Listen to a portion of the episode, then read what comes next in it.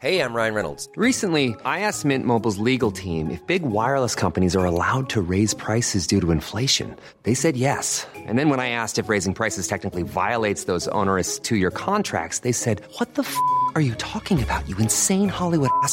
So to recap, we're cutting the price of Mint Unlimited from $30 a month to just $15 a month. Give it a try at mintmobile.com slash switch. $45 upfront for three months plus taxes and fees. Promo for new customers for limited time. Unlimited more than 40 gigabytes per month. Slows. Full terms at mintmobile.com.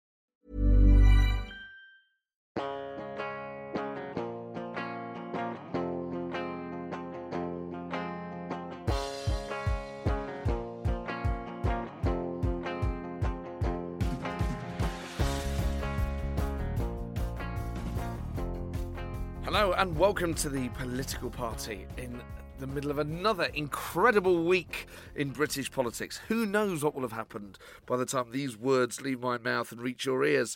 But this is a, a wonderful discussion with Patrick O'Flynn, currently the MEP for the East, one of the MEPs, I should say, for the East of England, and until recently a UKIP MEP.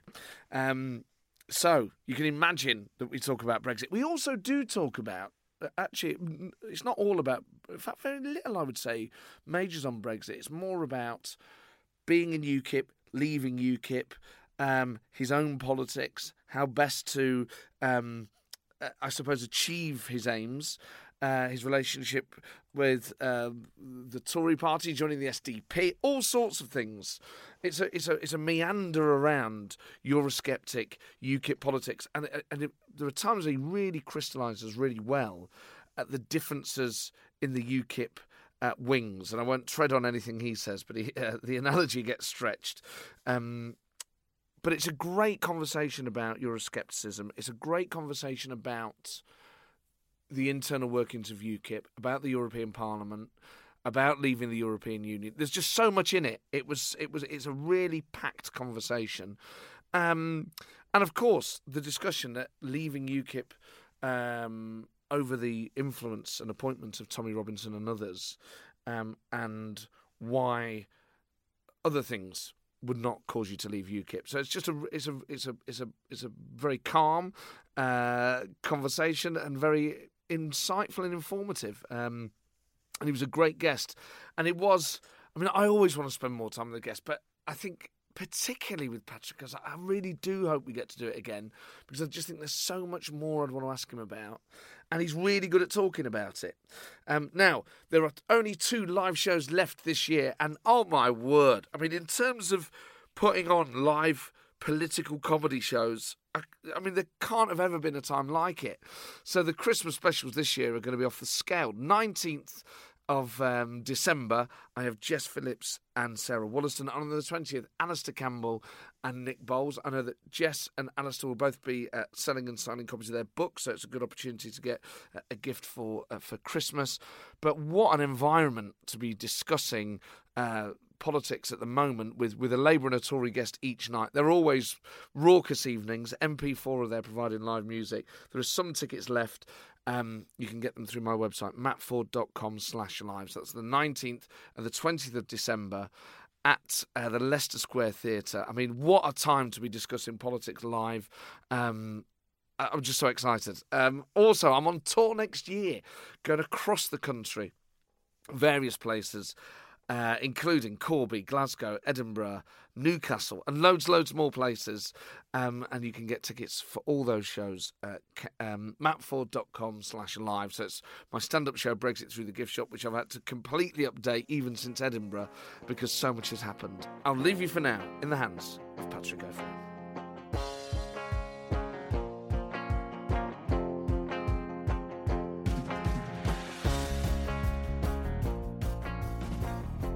Delighted to be joined by Patrick O'Flynn, MEP. Uh, Patrick, welcome to the show. Uh, delighted to be here, Matt. It's great to finally meet you properly. We've we've chatted on Twitter for a number of years now. Yeah. Um, it's always nice to, to sit down with someone that you've you feel like you. I mean, there's one of the great things about social media. You feel like you really know people through it. You do. I know that you're obsessed with Nottingham Forest, and, and a few other things get about ten percent of your time away from that. Yeah. That's right. Yeah. Uh, are you Arsenal? Is that right or not? Oh, oh no. no, God no! Oh, no. I've made a Um, real mistake. Not really. I'm I'm originally Cambridge United, and I saw them at Tranmere on Saturday. in Oh, the pour- wow. In the pouring rain, but in London, I'm a West Ham man. Oh crikey! I've, I've got that. Well, exciting times for West Ham, to be fair. Uh, yeah, well, I think so. I mean, a lot of people slag off the stadium, but I like the stadium. It just has a sense of grandeur, but it, it needs a good team playing in it. I mean, it, it would be a big lump of stadium for a team in the championship, for instance. So Yes. it, it needs the team to be playing well, entertainingly, attackingly, with flair. But that seems like it might, touch wood, be uh, be starting to happen. It feels like there's a turnaround anyway. Certainly from last season when things were getting very um, tense Hmm. around the place in uh, in the City of London Stadium. I mean, football's a great way to, uh, I suppose, in these febrile times. You know, talking about football is, is quite a, a, a welcome break from yeah. Brexit and everything else. Um, now, just in terms of Brexit, and we'll come on Hmm. to, to UKIP and your, your recent departure from UKIP. In terms of the Prime Minister's deal, which has dominated so much of the news this week, Hmm. I'm guessing it's something you're completely against. Absolutely. I mean, I mean, I would see it objectively uh, as being even worse than being a member of the EU. Uh, you know, Theresa May, I think, uh, reckons that everyone who voted for Brexit is sort of uh, a knuckle dragging bigot who just wanted less foreigners in the country. So she's delivered a deal uh, in which the only kind of meaningful change is, uh, in theory, an ability to control immigration. Uh, as it happens, if this deal passes, I think uh, the CBI, etc., have shown such lobbying power that it's very difficult to see immigration uh, being reduced anyway. But nonetheless, that's her mindset. So what she's actually done uh, through this backstop agreement, in in view of, uh, of most Brexiteers I know, is to exchange what we would say is 9% residual sovereignty, which is approximately our voting weight in EU institutions, for 0% sovereignty indefinitely in, in this backstop. And she's called that taking back control. So it obviously doesn't pass muster. And further than that, it means any threat she makes that you've got to back my deal or you may end up with no Brexit at all doesn't really cut the mustard uh, and, and lacks leverage. Feels like two things are becoming more, more likely. One is some form of uh, democratic exercise with the people, whether that's an election or a second referendum or a people's vote, or however people want to frame it, or no deal. Those two things, unlikely a few months ago, both seem to be growing in likelihood. Do you think a no deal would necessarily be the disaster that a lot of people think it would be? Well, no, I don't think that. But obviously, uh, had the government been preparing with gusto uh, for no deal from the outset, uh, it would be smoother than than trying to scramble at the last minute. You know, but people like Philip Hammond had effectively blocked uh, no deal preparations. I mean. Uh, it's not talking with the benefit of hindsight here, but every strong Brexiteer I know, from Boris Johnson, Nigel Farage downwards, uh, was of the view that we needed to make no deal the default and we needed to be seen preparing for it and investing in it uh, and you know getting to the brink of trade deals with Donald Trump and other big economies around the world perhaps uh, new port facilities being built away from Dover to take the pressure off the Dover route uh, perhaps pre- preparation for a big buy British campaign in the event that we would be penalised, and someone who led the country who could be optimistic and excited excited about that. Had we done all that and maybe just written to the EU and say. Uh, we think this is going to be very upsetting for you, so we don't expect you to offer us a deal. But if you want to come and talk about free trade and perhaps a, an ex gratia divorce payment, then knock on the door. Uh, had we done that, then as each month went on, we'd have been in a stronger position and the EU would have been under more pressure, particularly over finance. So uh, that would have been the ideal preparation for no deal, and ironically, would have made no deal uh, less likely. Uh, but nonetheless, uh, you know, it's not too late for preparations to be made. I think finally a few are, are, are starting. So I don't think so. We're talking about the terms of trade of roughly 12% of UK uh, economic output here, which is a big chunk, but but uh, you know the, the tariff uh, walls are quite low. Uh, there should be ways of keeping trade routes flowing. So it's what Michael Gove originally the good Gove of the old days, I would say, described during the campaign as a possible bump in the road. Just into, I mean, the one thing I've real sympathy with politically is the idea that if you had Brexit being delivered by a Brexiteer, the tone would necessarily be different. They would be being more positive about it. They would be rallying the troops. They'd be convincing more people out in the country. I think it's very odd to have Brexit delivered by someone who fundamentally disagrees with it. So the tone has always been grave. Yeah. Um, just in terms of, uh, and that's the political side of it, just in terms of the economics of a bump in a road or a no deal Brexit, there is an acceptance, isn't there, that, that leaving on WTO rules would cause at least some short term economic pain domestically. Uh, yes, I think so. There would be some friction introduced uh, into trade. That's right, um, and uh, you'd be relying on on uh, the, the private sector of the economy, the people in that do, doing their own jobs, creating in their own self interest, finding uh, the best way uh, to continue trade. I mean. Uh, in a sense, there's there's a certain framework the government can set, and then it's sort of like water finding its way downhill that you know that happens because of the resourcefulness of people who work in in private business. And there are all kinds of other ports apart from Dover. There's all kinds of other trade routes. There's all kinds of way uh, ways of hedging or insuring against difficulty. There's all kinds of ability to switch suppliers from from one country to another or even domestically so uh, you know in a, in a sense the market economy would take care of that uh, but nonetheless you're talking about you know a a disruption to this this frictionless trade. And when you see the people call it cliff edge or whatever, the Nike tick, as I think Boris called it, you know, of the different economic futures, there is a there is a, a kind of a, a, quite a deep, rapid fall and then a growth over time. Well, you know, I, I my academic discipline uh, was economics. Uh, I'm an economics graduate, and uh, you know that has left me with a, a kind of low opinion of the value of economic forecasting.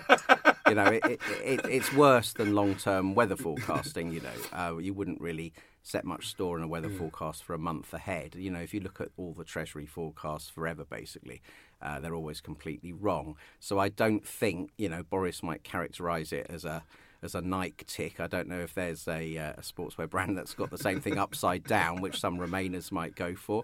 I think Puma maybe had a he- he would go along a bit and then down, uh, but I don't think uh, fundamentally you can set any store uh, by these forecasts. You have to take a conceptual view that, Yes. that I don't fundamentally think uh, Brexit was mainly about uh, the economy. It was about sovereignty, democratic control, and accountability. But I think people who voted leave uh, took the view that it's doable. It's doable, and perhaps it wasn't doable 20 years or more ago, but the percentage of our trade that was with the EU is falling, uh, the percentage with other countries uh, was rising. We have this massive trade deficit with the EU. Uh, a, we're, we're a very high net contributor. That the economics of it and that the, the risk of being in when the eurozone goes pop, which I still think it will, being in the same room uh, is a is a big downside risk. So on the balance of it, had it been purely about economics, I think Remain would have shaded the vote, but it wasn't. It was just the question in Brexiteers' minds: Is this doable economically? They decided that it was, and I agree with them. Doable and I suppose a price worth paying. Uh, uh, whenever we talk about bumps in the road or, or graphs or predictions and things, I always have to be mindful that this is people's jobs and people's lives. So it's about who pays for this short term gain. And anyone losing their job, I always struggle with any of it. I just think if, if, if even if you say in the long run it's better, think it's really hard to tell people in the short term who have lost their job, whose businesses have gone bust, that it's for the greater good. I think it's a really hard message to deliver. Yeah, but every day under our economic system at the moment, uh, people are losing their jobs because of international trade. You know, people, uh, a big company can source a supplier uh, in South Asia with lower labour costs and suddenly switch, and that means people lose their jobs. So ultimately, the only way to guarantee uh, in the short term no one loses their job is to have a, a complete fortress economy uh, and try and sort of set everything in stone. But as we know from you know Soviet experiments, planned economies uh, tractor production and all that, uh, you get substandard goods, and, and eventually the economy completely tanks and everyone loses their job. I'm not sure that's on the table yet, although let's see if Corbyn. Uh, Corbyn manages, although he's pro Brexit, isn't he, Jeremy Corbyn? This is the great irony of the times. Is It's that the great sphinx. Is Jeremy Corbyn? Uh, I think that Hit Corbyn and McDonnell are clearly playing this for party politics to let the Tory party rip itself apart uh, as a way, a prelude to a Labour government. But the big question is, uh, what does he see as as the end of this process? Does he see the so-called No Deal Brexit, the clean Brexit, uh, as ideal for him and his future political program of you know nationalising things, state aid, uh, all kinds of policies that he probably couldn't get through if we've signed up to customs union or single market rules. Uh, I mean, you've been around politics a long time. You've been a, Hmm. an MEP for a few years, uh, a political editor of the Daily Express. Have you ever had any meetings with Corbyn? Have you ever discussed Europe with him? Funnily enough, he's one of the few MPs I can't remember ever sitting down having a coffee with or even a chat in, in the members' lobby. It's usually Labour MPs who say that. yeah, I mean, just thinking back to the days when I was political editor and it was about maybe the heyday of Tony Blair. Had anyone said in a conversation that bloke in the anorak and the beard, you know, and the and the purple trousers, whatever, walking by, he's going to be leader of the Labour Party one day. Uh, you know, it would have just been thought utterly, utterly unbelievable. You know, a joke. But back then, would you ever have seen yourself going into the political fray? Uh, possibly not. No, I mean uh, my kind of uh, being. I was always Eurosceptic, but drawing into the idea of leaving the EU was really around the Lisbon Treaty and Yes. and the withdrawal of a promise of a referendum on that, uh, combined with then the the the um, economic uh, meltdown, uh, which affected obviously the eurozone particularly badly. And it was really since then that uh, I was investigating do we actually need to be in the European Union? Uh, and it was obvious to me that every British government had have avoided holding a referendum on any integrationist treaty uh, because they knew they were likely to lose. And in fact, the whole British political class uh, knew, at a subconscious level at least, that, that most ordinary British people hated being governed by the European Union. So, in terms of um, yeah, Eurosceptic, working for the Daily Express, which is very Eurosceptic. What was that like as a, as a as a as a place of work? The Express. I mean, working for Richard Desmond is notoriously hard. Well, you see, Richard Desmond, um, he certainly knows uh, how to negotiate. We could have done with him negotiating this deal. I think they would have been paying us to go by the end. But um, he's certainly a ruthless cost controller. He was criticised for not investing enough in editorial. But one thing I'll say about him, you know, he always he always paid his wages and salaries on time and made his pension contributions. Uh, uh, which is probably better than having a sort of airy fairy liberal regime which which overspends and promises everyone the world and then runs out of money. Uh, you know, and, and axes everyone, and that's also happened in newspapers. So, uh, yeah, Richard was was a tough proprietor, uh, but he always, in my uh, experience, honoured his obligations. In terms of the, the sorts of stories that the Express would major on, I mean, there's sort of jokes about it was either the weather, Madeleine McCann, or I think Diana. There was one other thing that uh, the, the sort of the cliche of it. Uh, probably something to do with health and aging and miracle cures Yeah, of yes. various ailments. Does this think. cause or cure cancer? And That it's a sort different of thing thing, every week. yeah. Um, d- did you ever feel not compromised, not the right word, but that the direction of the paper wasn't necessarily the sort of organ that you would have ideally been working for? Um, occasionally, uh, possibly more around the, the, the Madeleine McCann thing, where I think the Express, along with lots of other uh, tabloid newspapers, you know, really uh, the industry kind of lost its uh, its uh, grip a bit there, you know. So uh, that was uncomfortable. But but you know, my my bit of the the output was. Uh, the leader columns and the views on politics. And, you know, fortunately, most of the time I was always uh, with the grain of the editor and able to do some quite exciting things. Remember Richard Peppiatt's departure? I'd never heard of him until he yeah. went. He wrote this incredible. I mean, almost whether you agree with him or not, it's a phenomenal resignation letter where he talks about the cross promotion of all the different Desmond brands, and I think he Right. says something like to Desmond. He says something like, "You may see a perfect circle, I see a never-ending spiral of shit," or some words to that effect. Hmm. Um, do you think sometimes? I mean, he was worried about particularly. Um, I think it was a story about the EDL becoming a political party Right. Um, and he felt that it was unnecessarily, I think, promoting the EDL or promoting far right politics. I mean, was, was that ever a concern for you when you were there? Uh, no, not really. And I have to say, um, people who leave with that degree of vitriol, it makes me wonder, you know, who is the hypocrite here? Surely the hypocrite is the person who for years at a time is earning a living uh, from uh, a media uh, publication uh, that they're viscerally opposed to across the whole value system. So uh, perhaps there was a sense with, with that individual of, of trying to cleanse themselves for a, a circle, a social circle, perhaps a future employment circle that uh, that they had their um, their eyes on. I was fortunate in you know most of the political issues that the paper dealt with, whether it be uh, the campaigns to reduce uh, immigration or or to um, clip the wings on inheritance tax. Uh, you know, a- a- across the piece, um, Euroscepticism uh, that that you know I was working with the grain of my beliefs. So you become a UKIP MEP. So how do Hmm. you make that transition? Uh, uh, Did Farage court you and, and woo you? How, how did you end up Yeah. making the transition? Well, well, really, it was um, as I say, post Lisbon Treaty, I'd become a leaver.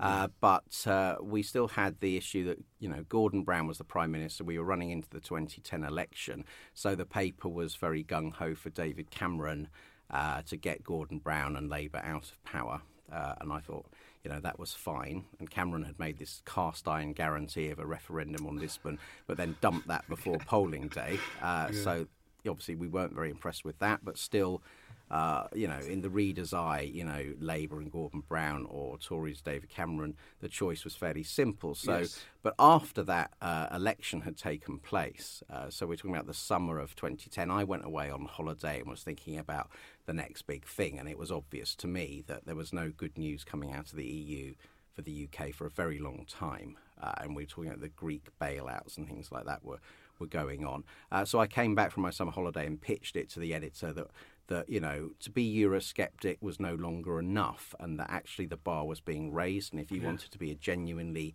Eurosceptic newspaper that reflected the views of millions of people. Uh, it was time for a newspaper to step forward and say we should leave the European Union. Uh, so we did that in November 2010, and it just took off massively uh, with the readers. And that gradually kind of lured me into UKIP politics because uh, I went along to uh, a meeting of the of the Commons and Lords combined Better Off Out group. Uh, and there were only about 12 people there, you know, uh, two of whom were Mark Reckless and, and Douglas Carswell. So, so the actual number of MPs from the Tory party who were declaring that we should leave the EU was microscopic. Uh, and so I saw the need immediately for UKIP as a political party dedicated to the cause. And obviously, Nigel was coming back for his second or third leadership spell even then. And he just had the charisma, charisma to capture the moment. Uh, and so we found ourselves working more and more together me on the Express, him leading UKIP. you get elected in 2014 in that incredible high watermark where Yeah. UKIP topped the national poll. Yeah, and I'm very proud that I, I started that campaign as director of communications uh, for UKIP, but then uh, before the campaign really got going, Neil Hamilton, who'd been the campaign director, fell out with Paul Sykes, who was the chief uh, donor. And so I, from that moment on, I was campaign director too. So it's a very proud moment to have been up against Lynton, Crosby, and whoever Labour had, and to actually have, have beaten them. David Axelrod, I think it was back then. Right, he sounds like a uh, a uh, one Porn of the, star. Well, I was going to say one of these soft metal uh, Oh, does, yeah. uh, lead guitarists for It does, Europe yeah. or something. It yeah. does. Well, of- of all the band names to choose, how ironic. Um, yeah, I mean, it was remarkable that result, and Hmm. it was it was a huge. vote. I think four million votes in the general election, let alone 2014. Yeah, I think we got about 4.2 million in that European election. Yeah. And then amazingly, the next year, we almost held that number of votes despite the general election being a very close race between Cameron and Miliband. And we'd really connected then. Uh, 3.9 million votes, uh, but obviously crushed by first past the post. Well, that's it. The, the British voting system. If only we had a more European approach to uh, Ah. to our parliamentary elections, it might have ironically helped. Um, I mean, it, there must have been just around the mood of the party at that time. A sense that, and I suppose in, in a way, the referendum is is the great achievement of UKIP. It's you get the one thing that, that makes you UKIP and not makes you a Tory, I suppose, or any other party. Um, there must have been a, a- a feeling, perhaps, in the camp that this you could get a genuine parliamentary breakthrough in, in the House of Commons. There was actually, and it, it was post the euphoria of the European election win. You know, there were front pages of the Telegraph quoting polls they'd done that showed UKIP could win 40 seats, and Uh, I never really believed that. Um, I always thought the advantages of incumbency and those two big parties with all their money and all their networks would would would squeeze very heavily. But I'm a, it did mean that the that UKIP running into the 2015 general election overstretched itself with a number of target seats and things like Yes. that. So it would have been better just focus them on Maybe five or six seats. five or six Ra- I and think- really pump Yeah. resources into those. Whereas I think we ended up with about 30 target seats, which was ridiculous. Uh, but exciting times for the party. And then you're Mm. propelled into the European Parliament. Yeah. I mean, obviously, your years as a as a political uh, editor and, and correspondent would Mm. would give you some insight into what it's like over there. But Mm. what was it like as an experience going from reporting on it to then having to be a politician for real? Uh, it was it was quite an intense sort of setup phase where you had to find uh, you know an office in, in, in one of the towns or cities in the east of England. In my case, recruit staff. Of course, yes. Uh, just just learn the physical layout of everything. Yeah, how it worked. Uh, sit on a committee. Uh, make speeches in the plenary session. It, it, yeah, I, I remember feeling quite exhausted by the end of 2014. Uh, Well, that's. The, I, I was thinking more of the European, but of course, domestically. I mean, you're, if you're a member of the European Parliament, your constituency is an entire region. yes, the that's right. whole east of England. Yeah, And there's four or five of you yeah. um, of different parties representing Yeah. that that part. Or I mean, seven in, in the case of the east of England. My yes, God. absolutely. a huge amount. And then obviously you've got the European aspect of Strasbourg and Brussels and Yeah. all that. I mean, were there any positive? Did you did you gain any positive experience from being a uh, and how have you from being a member of the European Parliament? Are, are there any positives to the way the system works over there in, in your mind? One of the, the, the positives for me were a, a platform to campaign to leave the, the European Union. Um, I never made any secret I wasn't going over there to be part of the furniture. Um, and I don't think it works fundamentally uh, because even on mainland Europe, people's affinities are still primarily to their nation state. So I think trying to make too many collective decisions uh, at the supranational EU level, it just doesn't work. And you can see that, for instance, with the eurozone. You, I mean, when Germany reunified, for instance, the West Germans grumbled about the cost of the reunification and the amount of money going to the east, but because they were all Germans, they bore it. But you saw when when Greece needed bailouts, the Germans were not interested. You know, so fundamentally, there's just not enough social solidarity between the different countries to make this this system work. And and I saw, you know, nonetheless, the European governing class in the European Parliament and the Commission. Uh, totally ideological about their, their mission and, and not confronting this basic fact. But in terms of the function of it and how Hmm. it works and the relationships with, um, I think in, in a way, you know, people sit in these groupings, don't they, Hmm. that, that are international. Yeah. That must have been quite helpful to, to be able to sit with other Eurosceptic parties and to share ideas and network and things like that. Yeah, although I think back then in 2014 it can be overwritten uh, how Eurosceptic many other parties were because. Uh, you know, even you know the most Eurosceptic parties from other countries, uh, very very few of their MEPs were declared as wanting to to leave.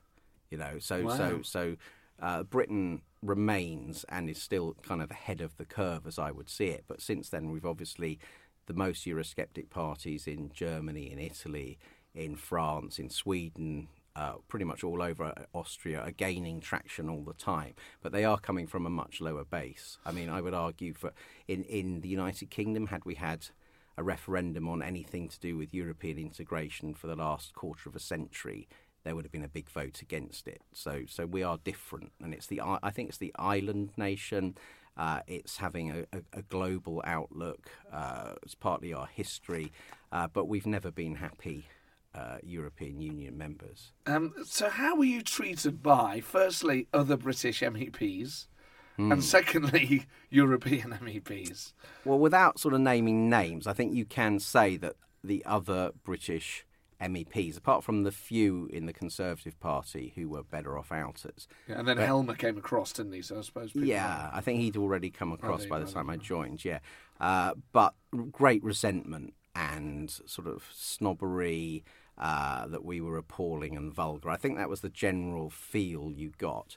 Uh, there were one or two uh, people I would exempt from that. Claude Moraes, for instance, the London Labour MEP, always very friendly, very interested in political ideas.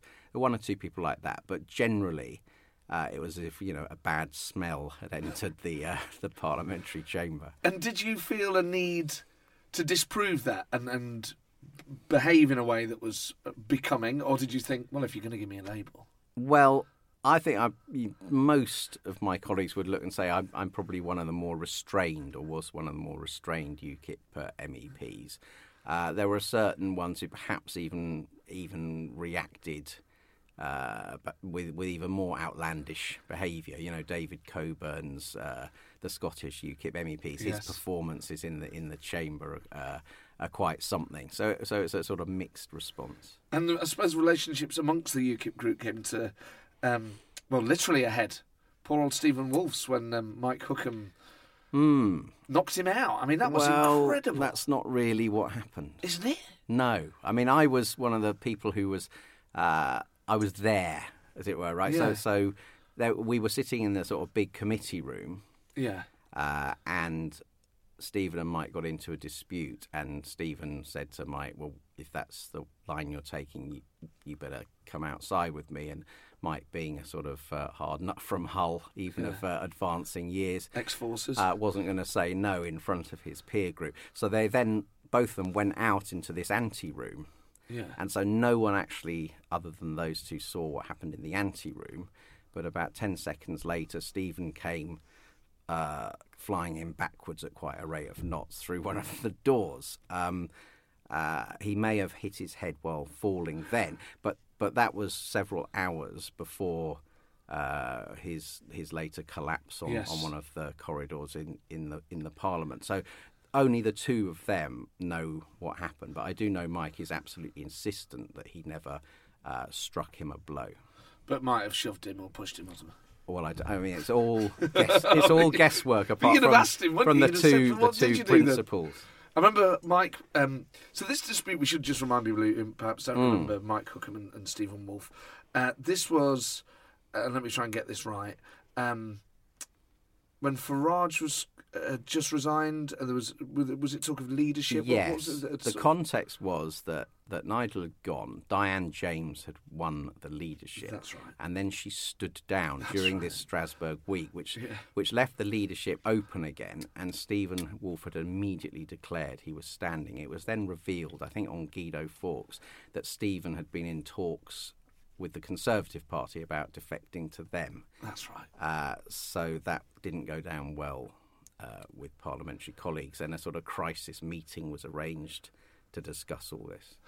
Uh, I just remember the TV footage of, of Mike Hookem saying they settled it, man or ill manner, um, which was, I mean, I was making a telly show at the time, and it was uh, it was wonderful. Um, Yeah. Fun. I mean, as long as Steven Woolfe was fine, obviously, because the, the photo of him on Hmm. the floor was quite shocking. Um, but it did just seem, you know, if, if you know these other British MEPs are, are sort of judgmental towards the UKIP group, and then you end up sort of scrapping with each other. Yeah. Kind of, I suppose, reinforces the stereotype a bit. I think that's a good phrase. Reinforcing stereotypes. That's what happened. Um, I just, I mean, there is, there's always been a, a rebel part of the UKIP brand, hasn't there? There's almost been, I suppose, in a way, because it's not the Tory party, it attracts people that um, behave differently, and I mean that not, I don't mean that to sound disrespectful. I mean, it attracts rebels who will break party lines and will be a bit more outspoken and will push Yeah. the envelope a bit. I think that's true. A sort of maverick uh, element. I think all smaller parties kind of have that, and you know, one inspects one's own psyche to think. Uh, I think I've got a natural affinity with the underdog. For instance, Yeah. Uh, support Cambridge United, and when I had a chance to pick a big London team, I picked West Ham, and I worked on the Express, uh, despite having occasional offers from the Daily Mail, and then UKIP and not the Tories, and even now when I've left UKIP, it's been to help revive the SDP rather than to jump into an establishment party. But I suppose on, on Brexit, you're now the establishment because you won the referendum. Well, it would be nice if it was ever implemented, wouldn't it? but you know, two and a half years on, nothing's happened apart from continual efforts to uh, to sidetrack and block uh, the decision being implemented. So no, we're not the establishment. Do you think we will leave the European Union?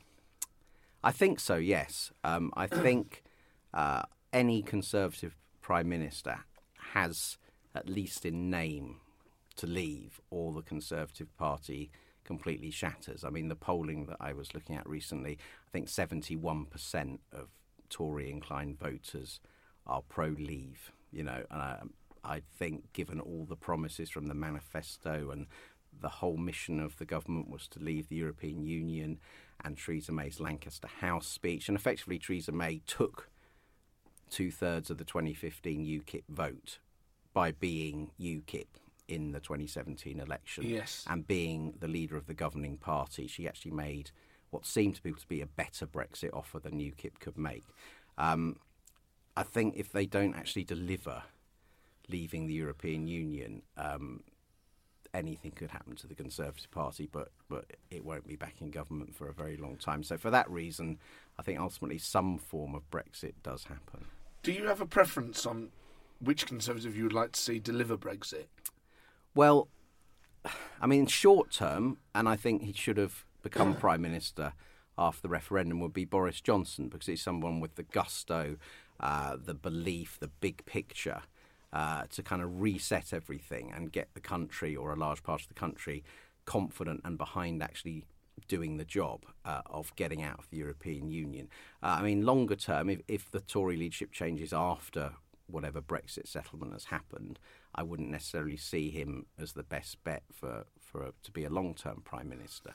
But but if they're going to change uh, prime minister before we actually leave, then I would hope Boris Johnson uh, would be it. But it doesn't look like they're going to. And he's a maverick. He's a maverick, but he's he's brave, and I, I don't really agree with these people who say that he walked out of the cabinet in order to advance his own leadership ambitions. I actually think he he has probably harmed his own leadership ambitions by being so virulent and so strong against Theresa May and her policy, uh, because I think he believes in it. I think he believes, and as he said on the television the other weekend, that that he would take responsibility. He sees the vision, uh, and he, in common with me, shares the view that, that that what she's proposing is the worst of all worlds. Do you ever talk to him? Uh, I bumped into him a couple of times during the referendum campaign, uh, and I knew him vaguely before that. I think we had maybe one lunch, but no, not not in in recent times. Because David Cameron had been uh, very disrespectful about UKIP, Hmm. closet racist, closet racist, swivel-eyed loons, and fruitcakes. I think or- That sort of in, or thing. in a different order. Yeah. Um, but nevertheless, other Tories perhaps weren't as antagonistic and were prepared to talk to you. Uh, yes. Uh, nonetheless, in the run up to the referendum, I think, uh, you know, which is when I really kind of fell out most badly with Nigel, uh, the, the, the, the, the, there had to be a hard calculation about what sort of offer will get Brexit over the line with 50% plus one of the electorate. And a view was taken by people uh, in Vote Leave, which was quite a Tory organisation, that the sort of UKIP inclined segment was already going to vote to leave the EU. And so they had to put together something that, that would draw in, you know, moderate middle class Tories, kind of working class Labour people who would nonetheless never vote for, for UKIP, and there had to be this sort of sheen of total respectability. Um, so that there was a big breach, and you know I was one of the few senior UKIP people that was pragmatic about that, and so I I supported vote leave, uh, uh, and not Arron Banks that who Nigel wanted to run the, the campaign, and I don't regret that for a moment. It's the right choice, but nonetheless, uh, there was uh, I think a lack of respect among the the vote leave hierarchy for all that Nigel had achieved to get us to that point. So, in terms of your relationship with Nigel, then did, that did that suffer as a result of that? Oh yeah, very much so. I mean, uh, he wanted uh, Arron Banks initially in the form of Leave.eu and then this grassroots out thing Yeah. uh, to get the designation to run the campaign, uh, and I could just see that we'd have a sort of thirty to thirty-five percent ceiling. I felt uh, if if we went down that path. Uh, and it would be the die-hard vote, and we needed to target the waverers. So, what actually then happened, oddly enough, was um, it worked very well because we had two campaigns. We had the middle class conventional vote leave, and then we had uh, Nigel and backed by Arron, kind of in the working class, the former pit villages, the old seaside towns, with a much more hard immigration focused message, and and and the two segments came out, and no one could say it was collusion because the two campaigns genuinely did hate each other's guts. But you know, if on that Wembley final debate that you, would had Nigel as the main voice rather than uh, Boris Johnson and, and Gisela Stuart, I think that could have been used by the Remain campaign to uh, to kind of throw some some accusations and scare people off. And and has your relationship with Nigel improved? Yes, absolutely. Oh, good. Absolutely. Yeah, yeah. Because in uh, there's a quote from 2015 oh. he said he was a, a he was snarling, thin-skinned, and aggressive. Well, I think actually it was a partial quote. It was in the Times, and uh, I said I was actually attacking a couple of the people or criticising a couple of the people who kind of run his campaign down in Thanet. So I think the the full quote would have been uh, allowed to come across as snarling, thin-skinned, and aggressive. However, I did then apologise because uh, it wasn't really fair. Uh, in that Nigel had been suffering a lot of back pain during the campaign, and I kind of I knew this, uh, and you know everyone was under incredible pressure cooker type pressure, uh, and so I shouldn't have said that publicly. Uh, so things are repaired with Nigel, and you've both mm. left UKIP. You, Nigel, yes. Uh, Suzanne Evans, Paul Nuttall. Yeah, lots of people have gone. Um, in protest at Gerard Batten's leadership yes. and, and, the direction he's taking the party. So, just in terms of the departure, mm. did you all agree to leave together, or were they no? and I'm quite pleased to say I was the first of that group of the senior and well-known people to go. Yeah. Uh, and it's over. You know, Gerard Batten. There was a decision by the UKIP NEC that any discussion of, of Tommy Robinson's potential membership of the party should be left until after Brexit had been settled one way or the other, and then there would be a debate about what direction the party would go in, and people who weren't happy how that resolved could leave quietly. And that seemed to me a sensible compromise. But immediately after that, NEC, National Executive Committee ruling, Gerard then announced that he was making Tommy Robinson his policy advisor and planning a big march with Tommy Robinson at the centre of it. Uh, and I took the decision then that's not on because when I stood in 2014, one of the things I was able to say as a UKIP candidate, and that I think nearly every UKIP candidate made the point, was that we were the one party uh, that forbids uh, a membership by anyone who'd been in the BNP or the EDL. Now, Tommy Robinson not only been in the BNP, but he'd actually founded uh, the EDL, uh, and so that was completely nothing to do with the the offer that UKIP had made voters in 2014. Um, and you know Nigel felt the same way. Um, I reached a point where I went was was the day after a public meeting I'd held in Hereford. Uh, sorry, Hereford, Hertford. Uh, it's important to remember I'm the East of England MEP. Hertford, uh, on a Monday night, and it was a sort of Brexit SOS public meeting. And it became dominated by discussion about Tommy Robinson and whether he should come into UKIP. And some of the people advocating for him were were sort of quite sort of hard nut people that none of us recognised from any previous UKIP gatherings, and I could just feel that a level of infiltration was going on, and we've reached a point where I thought, you know, I just cannot have this, and so I'm leaving. I mean, some people, not necessarily about yourself, but maybe about mm. Nigel, will say, "Well, this is a guy who put up a breaking point poster, you know, that mm. that that spread." Propaganda about immigrants that, that contributed to an atmosphere in the referendum where hate attacks went up on immigrants.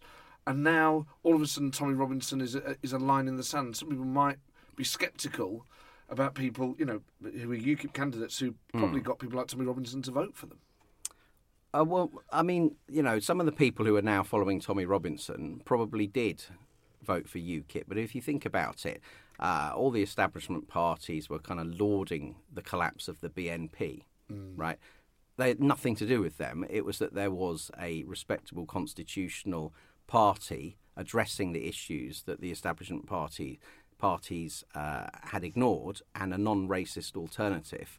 Uh, and that was what led to the collapse of the, of the BNP, for instance. Yes. So I think Nigel's point is that he's always wanted to to talk quite sort of tough messages on sensitive subjects.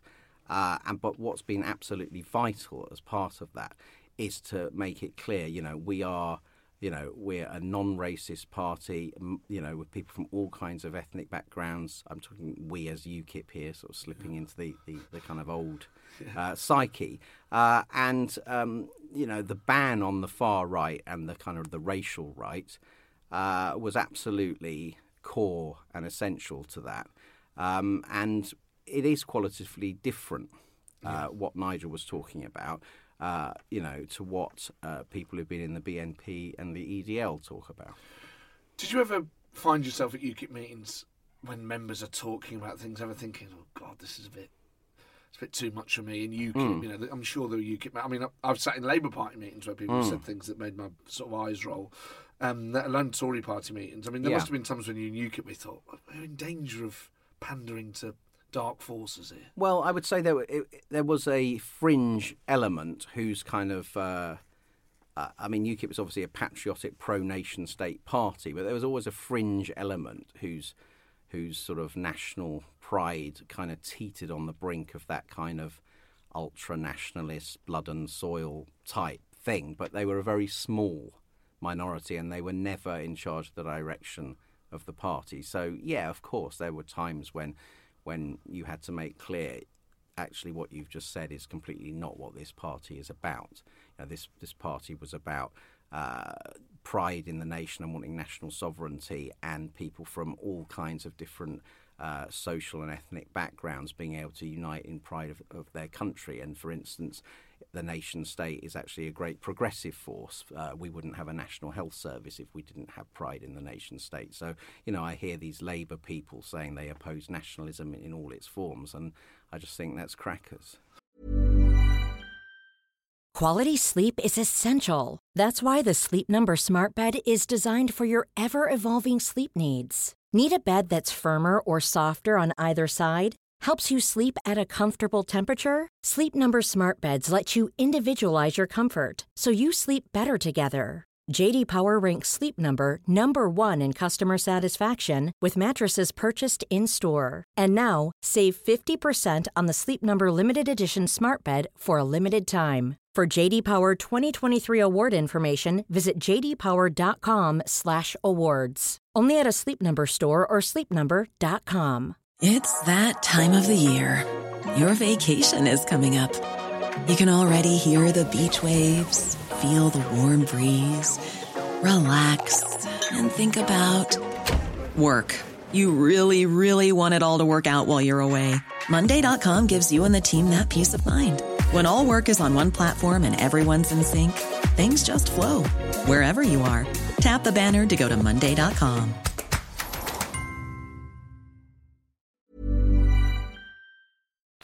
So when you hear, um, I mean, UKIP for a long time were were, were, a, were a, a rich well of um, funny political stories of, Hmm. you know, you know. I mean, I suppose some of them were just council candidates in backwaters, some of them, but UKIP candidates provided a lot of tabloid fodder for a Well, while. sort of gay weather type gay weather stories, and all yeah. that sort of stuff. Yeah. Um, in terms of how the party dealt with that, I mean, I I always took, maybe oddly, having worked for the Labour Party and, and encountered some Labour Party members, and that was during the Blair and Brown years that had Yeah. peculiar views on things. You think, well, every party does have its weirdos. Yes. And maybe UKIP were treated a little too harshly. Because you could go to any party meeting up and you could find Yep. weirdos of the Lib Dems, the SNP, the Tories, the Labour, all of them. Yeah. Politics does attract some strange people. Yes. Um, but there did seem to be a particular a particular wellspring with UKIP. Do you think UKIP did have more people that had strange views, or were they just treated more harshly? I think uh, largely in that 2014 campaign for the European elections, there was a massive establishment media effort to send out messages to the general public this is not a safe or respectable party to vote for. So there was a big operation, and you would have, you know, the Mirror Group and their allies in, in Hope Not Hate combing through every CV of every uh, UKIP candidate, and then you would have the Times, possibly at the behest of, of the Tory party, who half of them were related to at the time, doing a, uh, a similar job. Um, uh, and that just meant UKIP needed to work twice as hard with a very small kind of central organisation to try and weed these people out. Uh, but I don't think as well. I mean, some people in UKIP think it's so un, you know, it's so unfair. There's that famous quote about a politician cl- uh, complaining about the media is like a sailor complaining about the sea. But um, I don't, you know, and some people said, well, there are ex BNP people in the Labour Party, and no one seems to put the microscope on them. But but my answer to that was that's because no one out in the country thinks the Labour Party is at risk of turning into some kind of white supremacist organisation. But coming from the part of the political spectrum UKIP does, it's understandable that UKIP should have to work harder at that. So, you know, no use complaining about it, but I think, yeah, there was a big operation to, to, to find nutcases and mavericks and try and send out the message this is what they're all like. In terms of some of the people that have led UKIP in recent years, we'll talk about Hmm. Batten more, but um, quite apart from temporary leaders and Farage Hmm. sort of in and outs, um, the peculiar situation with Diane James, Hmm. where she let the leadership go so quickly. I mean, was there something Hmm. else going on there? Well, I don't think Diane ever wanted to stand. Um, the situation was after Nigel wanted to stop being leader, the obvious choice was Suzanne Evans by a country mile, the best candidate Yes. who could have broadened out the party's appeal. But there was a lot of jealousy towards Suzanne, who'd kind of arrived uh, very quickly and, and had authored and masterminded the 2015 manifesto, which was by by all critical sides. People said, well, that's actually that's a very good effort by UKIP.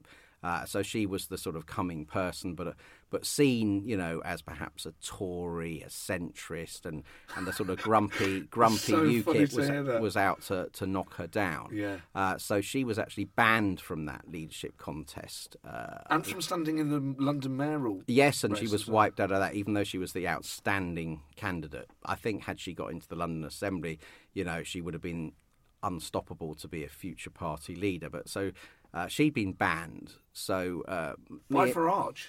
well, by the UKIP National Executive Committee, but I, I think Nigel wasn't wasn't restraining them, put it like that. Uh, and then uh, Suzanne and I and others um, supported a woman called Lisa Duffy, who was a great grassroots UKIP organiser. You were her running mate.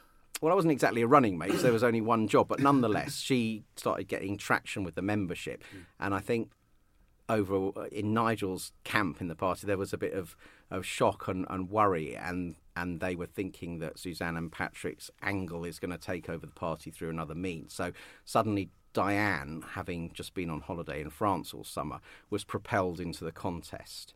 Uh, she didn't turn up to any hustings. She wasn't, in my view, the most willing of candidates. And so, after 18 days as as leader, she suddenly decided she didn't want to be leader. So you talk about the sides of the party like that. Was it a Hmm. kind of Blairite Brownite thing where actually the ideological differences aren't that big? They're there, but they're not Hmm. big. And is it just a sort of personality thing, or are there wings of UKIP that have different views on Brexit and other things? There are wings of UKIP, not not different views on Brexit, but uh, I mean it's an odd analogy to say that there are three wings because I don't think there's a creature alive that has three wings. But there were kind of three wings of UKIP, which was the the Nigel wing is really a Thatcherite, quite economically libertarian right wing. Uh, perhaps wants to float ideas about uh, privatising bits of the NHS not that bothered about corporate tax avoidance. He says so that that's a traditional Thatcherite, hard, libertarianish right wing. Then you had people like me and Suzanne who kind of would define ourselves more as common sense centrists, and you know I've ended up in in the SDP, but still passionately pro nation state and, and national sovereignty, uh, but pro uh, public spending, pro resourcing the NHS. Uh, um, um, very well and, and very hot on the need to tackle corporate, aggressive corporate tax avoidance, for instance. And then you have perhaps the Gerard Batten wing, which is more of the sort of ultra nationalist uh, uh, grouping within the party. So that I would say those were the three uh, clusters, and at times we managed to have uh, bun fights between all three, like a sort of Wild West saloon kickoff. Um, there was Paul Nuttall, who Yeah. led uh, uh, led UKIP into the 2015 election. Who was Seven, se- 17. so 2017. 2017, Guys, So much has happened. 2017 election. Yeah. He feels that so long ago now. Paul. Yeah. Um, he had a very hard time as leader and was seen as gaffe prone. I mean, was he as gaffe prone as he was portrayed? Um, well, there were some gaffes, but I think he had an impossible political context. He had a context where the Conservative Party, the governing party, the Prime Minister, became more UKIP than UKIP. Mm. And going into that general election, I mean, what what could we say as to why people should vote UKIP? What we could and did say was because these Tories are going to betray you. But Theresa May was standing in front of the doors of Downing Street, uh, you know, uh, picking fights with Jean Claude Juncker and delivering the whole UKIP script that she was going to deliver. And she was head of a governing party with 300 plus MPs. And there were we saying, yeah, but but we thought of it first. And and so you can understand that the political context was poor for Paul in a first past the post unexpected election, given that the party was exhausted anyway. There was, as the Scousers might say, nothing down for us. What I thought, and it was a purely cosmetic thing uh, about Paul Nuttall that that, um, and a few people noticed was he when he became leader dressed differently. He would start wearing tweed hats and Barbour jackets and things he'd never really seen him in before. Um, was that a deliberate decision to kind of look more UKIP? Was he trying to reassure a particular part of the party? Uh, no, I don't think so. And to be honest, there were people who suggested to him that just turning up in a suit and tie might be better than, you know, a sort of slightly more peacockish. Yes, uh, shooting. yes, absolutely. So, so people did notice that. Um, he just dressed how he wanted to dress. I'm not sure that he'd necessarily not dressed like that before. I think it just might not have been noticed. No, and then um, there was Henry Bolton, There was. whose relationship with Jo Marney was his downfall. Um, Was he someone that you rated? Well, I didn't know quite where he'd come from. He'd stood for, for police and crime commissioner for UKIP, I think, down in Kent. But I was worried that he didn't seem to have any record of ever delivering a UKIP leaflet for anyone apart from himself. You know, shallow roots in the party, and initially, I wasn't. I didn't see the zeal for Brexit burn particularly bright in him. Uh, and there was a, sus- a suspicion, sorry, by this time that Nigel was basically backing a series of seat warmers, as Yes. it were, who would just occupy the seat until he was ready to return. And I think by the time we'd burned through Henry and that had been a disaster, there was a large element of UKIP members who who had sussed that and thought we're not having that anymore, and that's why Gerard Batten timed his run, as it were, perfectly. As someone who'd also been a founder member of the party, uh, and whatever you think of him, is nobody's seat warmer and had his own ideological agenda. Uh, and he had arrived after I think the party had seen that Nigel had had landed it with a series of, as I would say, seat warmers. I think that's slightly harsh on Paul, by the way. I think his was the political context was his biggest problem. Uh, but that's how Gerard Batten took over the party, really. So, did you ever fancy standing for the leadership? No, Why not? Because mainly because UKIP was too right wing for me. I mean, I passionately agreed with it, obviously, on Brexit and saw it as the catalyst to force a referendum, and that had worked beautifully. Uh, but, you know, I was always seen by the party as, I think Godfrey Bloom called me Pinko Patrick, for instance. And when I was economic spokesman, and I floated a couple of things like, for instance, trying to make VAT more progressive by having a higher rate for luxury goods. You know, I got machine gunned down, and I realised that the By D- Mike Hookem, probably. well, actually, not by Mike, but but you know, I realised that the DNA of this party was well to the right on me. And for instance, on climate change, uh, I think, and I argued successfully to an extent, that our approach should be to look at the the proportionality of policy responses, not to deny it was happening when ninety percent plus of the the world's scientists were telling us it was. So I wasn't happy with outright climate change denial, for instance, as a policy. Uh, I wanted. Um, uh, I wasn't interested in flat tax, for instance, where where people pay the same rate of income tax, however just high tax their the income. are. Yeah, I mean, it would be a massive tax cut from the rich, as Labour would, and in fact did uh, portray it as. So we w- not only was it not correct as a policy, it wasn't politically viable either. So I'd I'd seen that that you know, I didn't think I ever could lead UKIP because of that. There's not part of you that thought actually you could lead it and lead it to a more sensible, calm place. Uh, well, as I say, I tried some things as economic spokesman and hit a kind of really hard wall of no, this isn't us, we're not going there. And then also my friend Suzanne, uh, I saw as somebody who, you know, had the appetite not only to lead the party, but you know, she was a former broadcast journalist herself, so she's really excellent on television and radio uh, and energetic and, and wanted to do it. So so it made up my view. I thought uh, I once put this uh, as my ambition would be not to get the Oscar for for, for leading man or lady, but best supporting actor uh, would be ideal for me. But what about um, joining the Tories? Was that ever an option? Well, actually, I had a quite a serious offer to join the Tories in the early days of Theresa May, and I actually I walked around St James's Park with a very senior Conservative who wanted me to join, and I just reflected that while we were in the European Union, the mission hadn't been accomplished, so I, I felt I couldn't.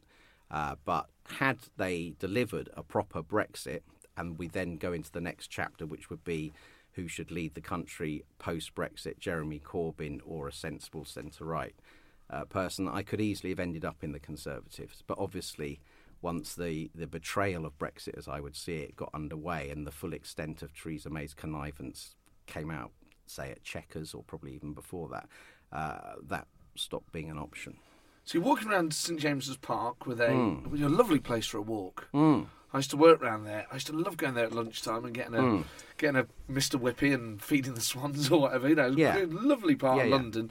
You got Horse Guards Parade at one end. You got right. Buckingham Palace Yeah. at the other. It's a, it's such Great a good place for you view on the bridge and all that, looking Oh, lovely! ways. Oh, you get the great view on the bridge, Yeah. and, then, and also all those old weird sort of higgledy piggledy um, yeah.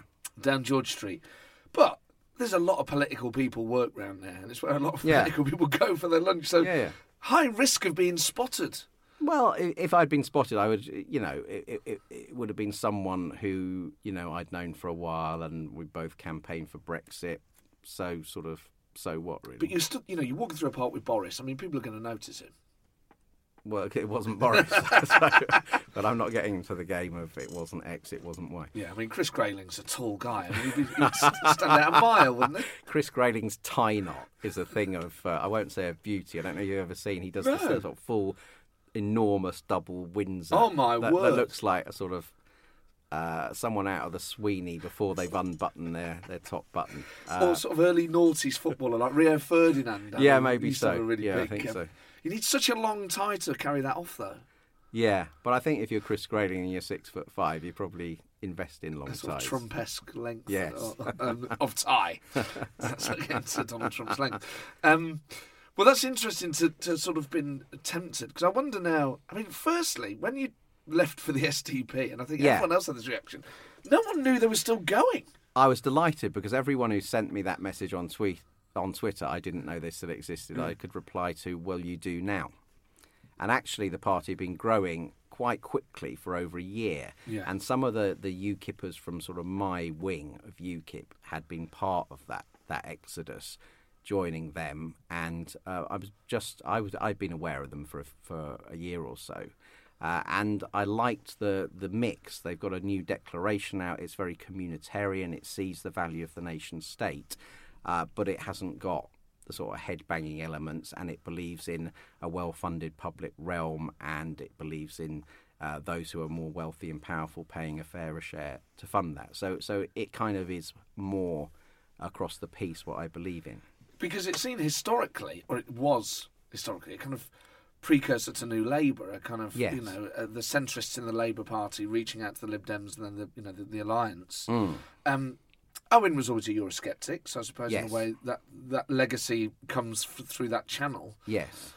But I think people would be surprised, nevertheless, to find out that the SDP is a Eurosceptic party. People would presume Yes. it was more. Absolutely. Well, well, to be fair, part of the reason for the birth of the SDP was Roy Jenkins railing against Labour's then position of leaving what was then the European Economic Community, which I think uh, Labour ended up standing in '83. That was one of the one That's of right. the, the, the main planks. So yes, that, that was part of the of the identity when the party was born. But from 1989 uh, you know, and uh, through Maastricht and onwards, it, it's been a Eurosceptic party for a very long time. And in terms of between eighty nine and now, has, Hmm. does it has it had councillors elected? Yes, it's had had uh, councillors in pockets in South Wales, in East Yorkshire, um, but you know, to be frank, it, I think it got down to forty members at one point. Uh, but just in the last year, it's been mushrooming, and I think it has huge potential, particularly if we get to a context where all the establishment parties are seen to be betraying Brexit to a greater or lesser extent, and people, you know, out of 17.4 million people who voted for Brexit, how many of them are also fans of Tommy Robinson and therefore could bring themselves to vote UKIP? I would suggest not more than one to two million. So there's 15 million people potentially feeling furious at the establishment parties betraying Brexit and yet not defining themselves as extreme in any way and potentially looking for a moderate but very tough on Brexit alternative. So you now re- represent um, the SDP uh, and the East of England in, in the European Parliament. That will end on the 29th of March. I hope so. Um, so that as a that as a as a um, as a career will will end. Yeah. We will no longer send uh, people to the European Parliament to represent uh, Hmm. the UK. Are you going to seek to stand for office for the SDP in another institution? Uh, I may do. Um, uh, I haven't actually decided what I'm doing next. I, I think I might have one of these things that you've probably got what they call a portfolio career. Yeah, I heard that phrase a couple of years ago. Yeah, we can do various different things. Yeah, It's sort of bit- great. bits of speech writing, uh, a bit of uh, you know politics to keep Yeah. my hand in there, and uh, uh, maybe maybe writing a few pieces again uh, for newspapers and websites. So, uh, but I haven't. You know, I am just trying to purely focus on getting the the best and cleanest Brexit we can. But will you miss frontline politics? Um, it's a as someone would say a hard game. That sounds like Paul Whitehouse being being that that guy who talked about boxing as the hardest game. In Oh, the the world. hardest game in the world, eh? Man It's- and boy. Yeah, exactly. Do you like the music of Frank Sinatra? it's, it's it's it's it's not as hard a game as boxing, I'm sure, but it is it's hard and and uh, people are out to really, you know, that because they see their own views as being in the national interest, they are quite capable of, of making personal attacks to disadvantage someone of other views. So so it's tough. So not necessarily you, you you won't necessarily leave with a with a tear in your. I mean, it'd be it'd be, momentous in a way. It'd be a momentous thing to be a part of. You know, your last hmm. session in the European Parliament, whenever that is, to hmm. be there with the all the British group that leave. Uh, Well, I'd hoped for a long time that it would be a really euphoric thing to sort of take our flag home, as it were, mission accomplished. But then I suppose it was uh, December last year uh, when David Davis nearly resigned, and this whole thing about this indefinite backstop, as it's now become, first drifted into consciousness was my alarm bells went off then and I suddenly thought no Theresa May is talking one thing but clearly a sellout is on. And then we've been through Chequers and the withdrawal agreement. So to leave the EU under the terms of the withdrawal agreement as as constituted now with the indefinite backstop which is the prison cell you're not leaving the wing to go through the doors and out into the mm. wide world. You're being marched down a corridor and locked in solitary with bread and water. And the only way out is to ask to go back on the wing is how I would see it. So if we left under those circumstances there'd be no sense of euphoria whatsoever But just I suppose the the, the moment that Britain leaves in inverted hmm. commas, or definitely leaves the European Parliament. Hmm. I mean, have you thought? Are there any plans for like drinks afterwards? Has anyone said we need to do something on the 29th? We need to wave a flag or I had- unfurl a banner or something. I had thought of hosting a, a, a reception for people who've helped in the East, but I, I have never quite put that arrangement in place because of not knowing uh, what it would feel like. You know, I, I, Yeah, it doesn't yes, look like it'll be a party moment, a party mood moment now, uh, if it's leaving on the miserable terms of the withdrawal agreement. But there is still time to improve that. In terms of um, are people already? I'm just trying to think of almost the, the sort of office politics of it. When you're when you're out in, in these European institutions, are people saying, "Yeah, I can't renew your car park pass now because you're not going to be here to the 29th." Like, are things are they already saying, "Yeah, we're going to have to have that desk back, Patrick"? Uh, not really, because I mean, with the car park stuff, oddly enough, for a, for a UKIPper, I'm a, a public transport obsessive, so I just get trains everywhere. Uh, so I've never driven into the European Parliament anyway. But no, I don't think so. I think the formal rights of of British MPs, MEPs, are still the same as the others. But they're not. There's no sense. You're not getting emails saying, oh, "Actually, this one's in April, so you don't need to bother."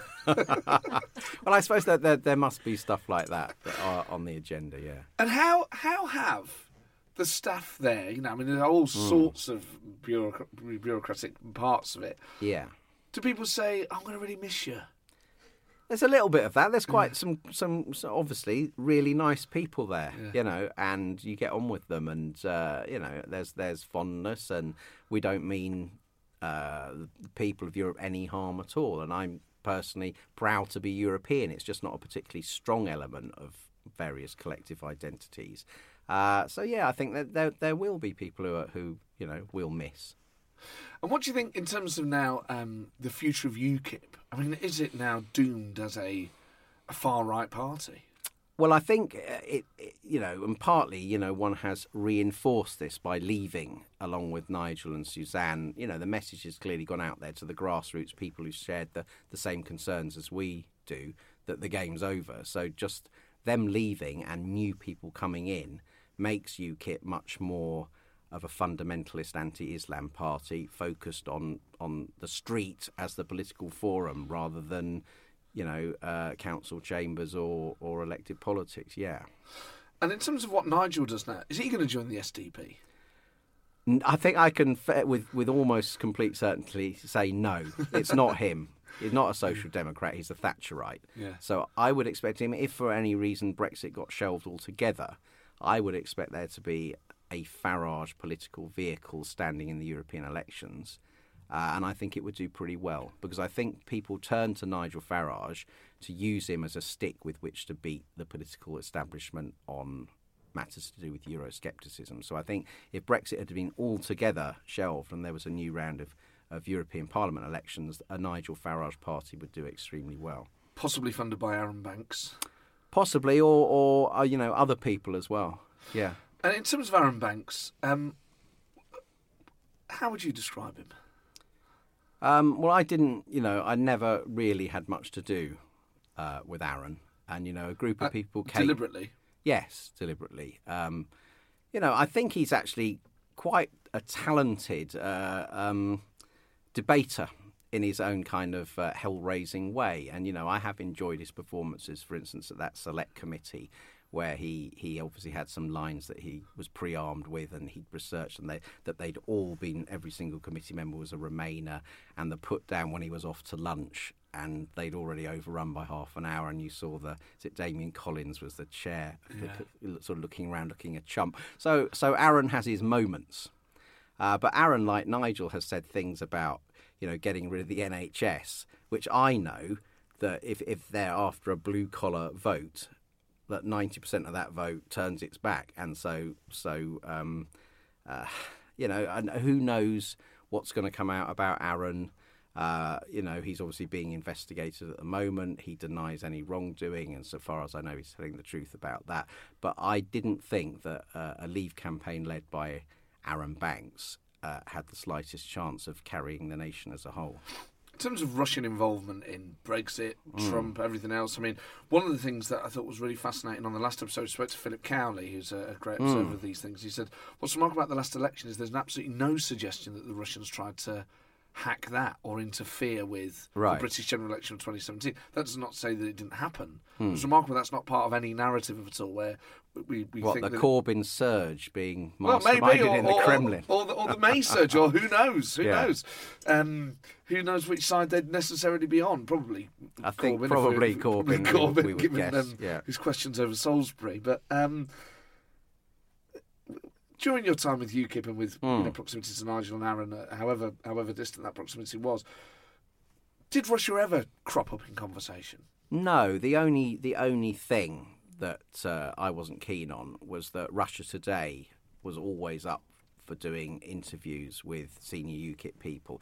To the best of my knowledge, I never went on Russia Today. If I if I ever have done it, it would have been once, and it wouldn't have been a studio appearance. But I think I always turned them down, seeing them as a, a Kremlin-funded uh, channel. Yes. But some of my colleagues, you know, practically lived on Russia Today, and I didn't approve of that. Yeah. And to be fair, actually, as I suppose one must be to Gerard Batten, Gerard Batten was always someone who was very sceptical about the Russian regime and Putin. Um, and sounding alarm bells about don't get too close there. That's one thing I will say for Gerard. Uh, but uh, that's the only thing, really. There was never any suggestion that I heard of Nigel or anyone else senior uh, being in league with Russia. Patrick, it's been such a pleasure to, to talk to you today.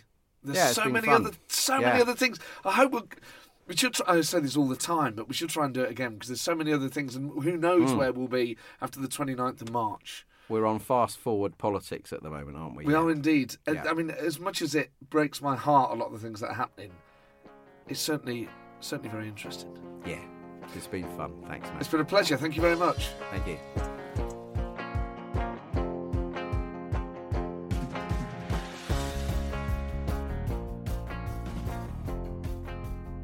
Well, there you go, Patrick O'Flynn, and you can see why. In a way, I didn't want the discussion to end. I wanted to talk about Paul Nuttall for an hour. I wanted to talk about Farage for an hour, about about Gerard Batten for an hour. Um, just get you know, in a way, you just want all the war stories of what it was like to be um, part of UKIP at all, let alone during a successful period, and also the moral conundrums that come with being part of UKIP. Um, so there was so much more to discuss, and I'm sure we will uh, discuss it um, at some point again in the future. But a brilliant guest, really good at um, distilling ideas. Uh, and what's crucial, really, is um, particularly at the moment with the debate about Brexit, reminding yourself on all sides that people you disagree with are reasonable, thoughtful people, and they have their own reasons for uh, voting particular ways and for joining particular campaigns. And not everyone is the same, and not everyone has the same relationship with their political party or with what they're trying to achieve. And I just thought it was so not. Well, in a way, it is reassuring. I suppose it was always the point of the show was to be able to sit down with people you disagree with, get on with them, ask them sensible questions and some not so sensible ones, and just be able to talk about it in a reasonable way, whether you agree with what they're saying or not.